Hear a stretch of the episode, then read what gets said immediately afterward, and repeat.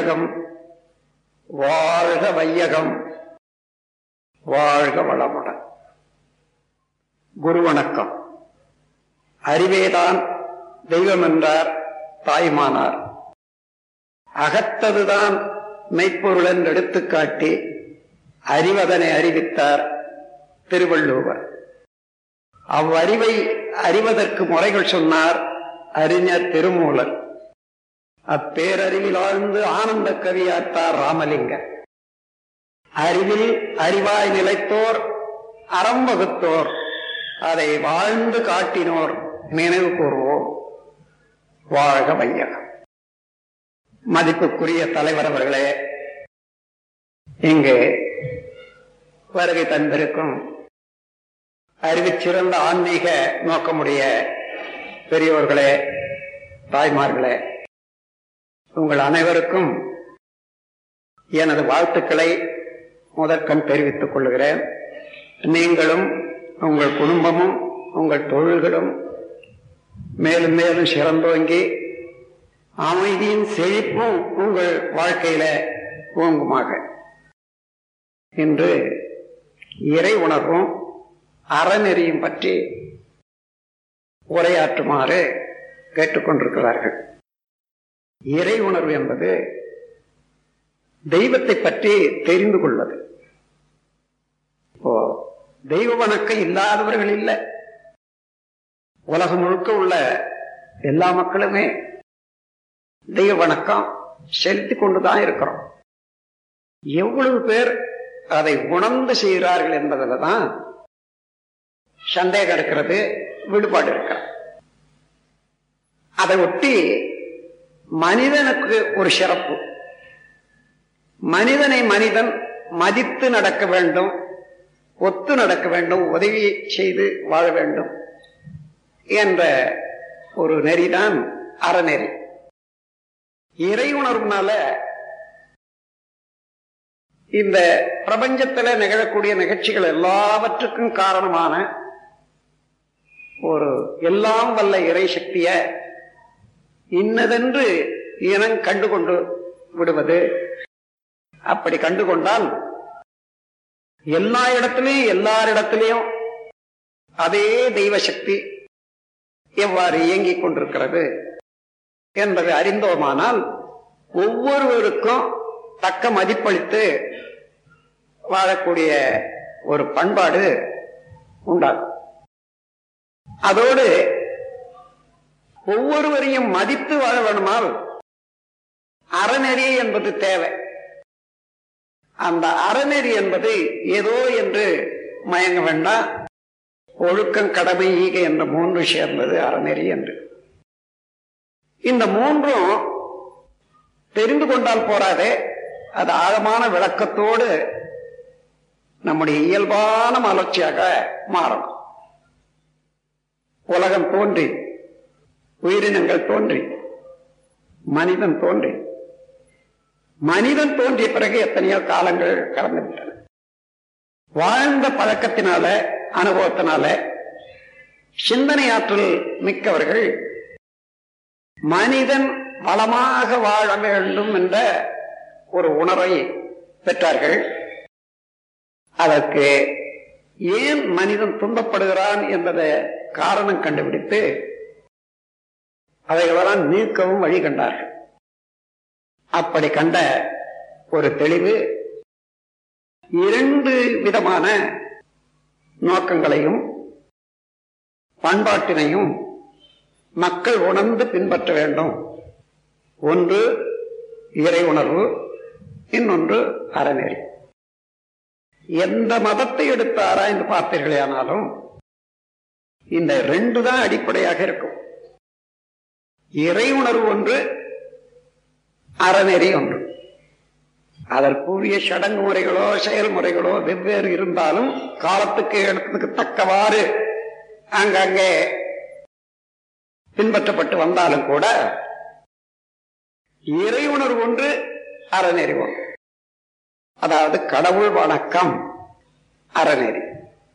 இந்த இரண்டு சரியாக உணர்ந்து கொண்டால் உலகத்துல துன்பமே இருக்காது.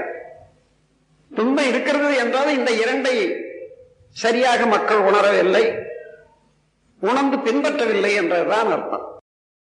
அப்போ இறை உணர்வை போதிக்க கூ- வந்த மதங்கள் எல்லாம் அந்த மதத்தை நிறுவிய பெரியார்கள் எல்லாம் மகான்கள். விரிந்த மனம் உடையவர்கள்.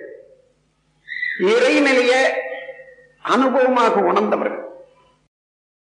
இறைவனோடு நேரடியாக உள்ளத்தால் உரையாடிய பெருமக்கள். அவர்களெல்லாம் சரியான முறையில இறை நிலையை இன்னதென்று விளக்கி இருக்கிறார்கள் அதை வைத்து அந்த இறைவனின் தொடர்பினால அதிலே இருந்து தோன்றிய பரிணாமத்தினால எல்லாரும் வாழ்ந்து கொண்டிருக்கிறோம். ஆகையினால இறைவனின் குழந்தைகள் தான் நாம் எல்லோரும் என்று உணர வைத்து நல்வாழ்வுக்கேற்ற வழிகளை புகட்டினார்கள். என்றாலும் அந்த மதத்தை பின்பற்றிய பெரியார்கள் காலத்தால எந்த உண்மையை அவர்கள் தெய்வம் என்று உணர்த்தினார்களோ அதை உணர முடியவில்லை. அந்த உணர்ந்து கொள்ளக்கூடிய பயிற்சியை ஏற்றுக்கொள்ள முடியவில்லை.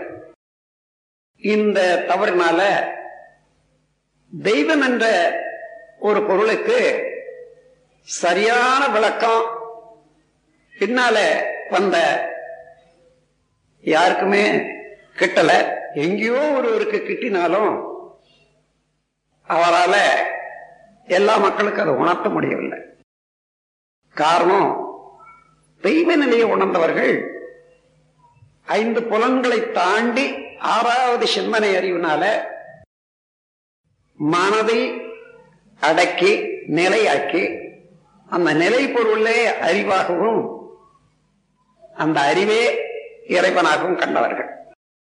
அந்த பயிற்சியினால அன்றி இறைநிலை சரியாக உணர முடியாது. வார்த்தையினாலோ அல்லது ஒரு ஓமையினாலோ கொடுத்த விளக்கங்கள் எல்லாம் சரியான முறையில விளங்கி கொள்ள மக்களால் முடியவில்லை. அது அவ்வப்போது மாறி வரக்கூடிய உலகத்துல பல மொழிகள்ல அந்த தெய்வ நிலை விளக்கிற போது அந்த பெயர்களை கொண்டே பல வித்தியாசங்களை வைத்துக் கொண்டு ஒவ்வொரு மதத்துக்கும் ஒவ்வொரு தெய்வம். சில மதத்துல குட்டி தெய்வங்கள் பல பல. அப்படி வந்துட்ட போது உண்மையான தெய்வத்தை அறிய முடியவில்லை மக்களால். உண்மையான தெய்வத்தை அறிய முடியவில்லை ஆனால்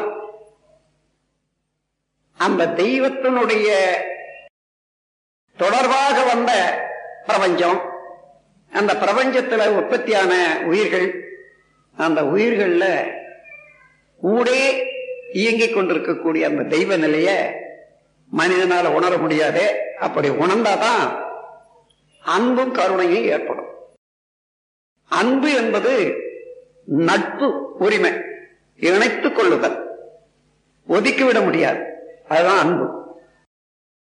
வெறுப்பு என்பதற்கு எதிர்மறை. அப்போ கருணை என்பது அப்படி இணைத்துக் கொண்டு அவர்கள் நன்றாக வாழணும் மகிழ்ச்சியாக இருக்கணும் என்று ஏற்ற உதவி செய்து வருவதுதான் கருணை. இத எல்லா இடத்துலையும் பார்க்கலாம். இயற்கையில இறைவன் அன்பும் கருணையும் உடையவன் என்பதாக.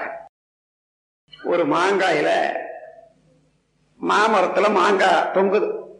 சின்ன பிஞ்சுன்னு வச்சுக்கோங்க அந்த பிஞ்சு கீழே விடாத இருக்கிறதுக்கு எந்த அளவு அந்த காம்பு அவசியமோ அந்த அளவு அமைத்து மரம் பிடிச்சு வச்சு அதை விடலை.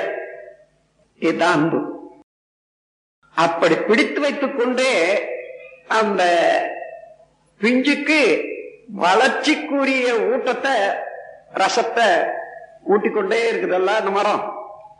இதுதான் கருணை. அதை விட்டு நீங்க விளங்கினோம் மனித வர்க்கம் மாங்க ஒரு குழந்தைய தாய் எந்த விதத்துல கண்காணித்து பிடித்து வைத்துக் கொண்டிருக்கிறார் அதே அன்பு. பிடித்து வைத்துக் கொண்டிருக்கிற போதே அது நன்றாக வளர வாழ ஏற்ற எல்லா தொண்டியும் செய்து கொண்டிருக்கிறார் இல்லையா? இதுதான் கருணை. இந்த அன்பும் கருணையும்மா ஜீவன்களை உயிர்விக்க வல்லது வாழ வைக்க வல்லது. இந்த அன்பும் கருணையும் வேணுமானால் அந்த அன்புக்கும் கருணைக்கும் ஊற்றாக உள்ள ஒரு பேராற்றல் உள்ள ஒரு சக்தியை ஒரு மனிதன் உணர வேண்டும். நம் கடமை அறவாழ்வின் நாட்டத்தே